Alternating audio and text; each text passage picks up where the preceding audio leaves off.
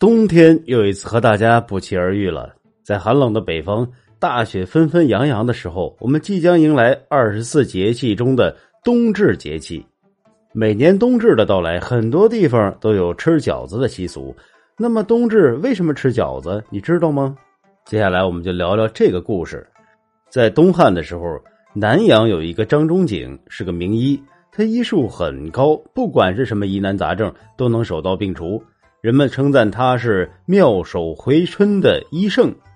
张仲景在长沙做官那年告老还乡，正是冬天，寒风刺骨，雪花飘飘。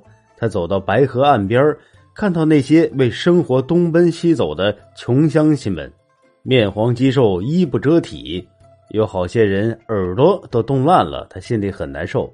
张仲景一到家，登门求医的人很多，他虽然很忙。可是心里总记挂着那些冻烂耳朵的穷乡亲们，他叫他的弟子在南阳东关的一个空地上搭了一个棚子，盘上大锅，在冬至的那天开了张，给穷人舍药治冻伤。舍的药呢，就叫驱寒焦耳汤，焦就是千娇百媚的娇，耳就是耳朵的耳，叫驱寒焦耳汤，是用羊肉、辣椒，还有一些驱寒的药材。放在锅里煮，等煮好了之后，把羊肉和药物捞出来切碎，用面皮儿包成耳朵的样子下锅，然后分给来讨药的人，每个人一大碗汤，两只焦耳。人们吃了焦耳，喝了驱寒汤，浑身发暖，两耳生热。张仲景在长沙做官的时候，经常为当地的百姓治病，受到那里百姓的爱戴。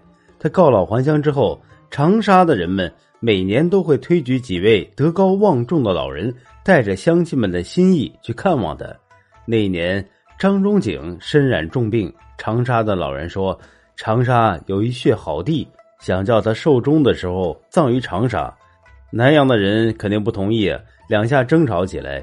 张仲景就说：“我吃过长沙水，不忘长沙的父老乡亲；我生于南阳地，不忘家乡养育恩。”我死了之后，你们抬着我的棺材向长沙方向走，铃绳到哪儿断了，就把我葬在那儿就行了。众人一听，也不再争论了。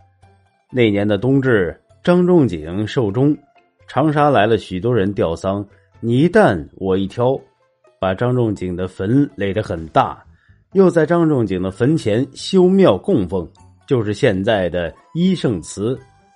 张仲景是冬至这天寿终的，又是冬至那天开张施舍驱寒焦耳汤。为了纪念这一天，每年冬至家家户户都包饺子吃，并说冬至吃了饺子，耳朵就不会冻掉了。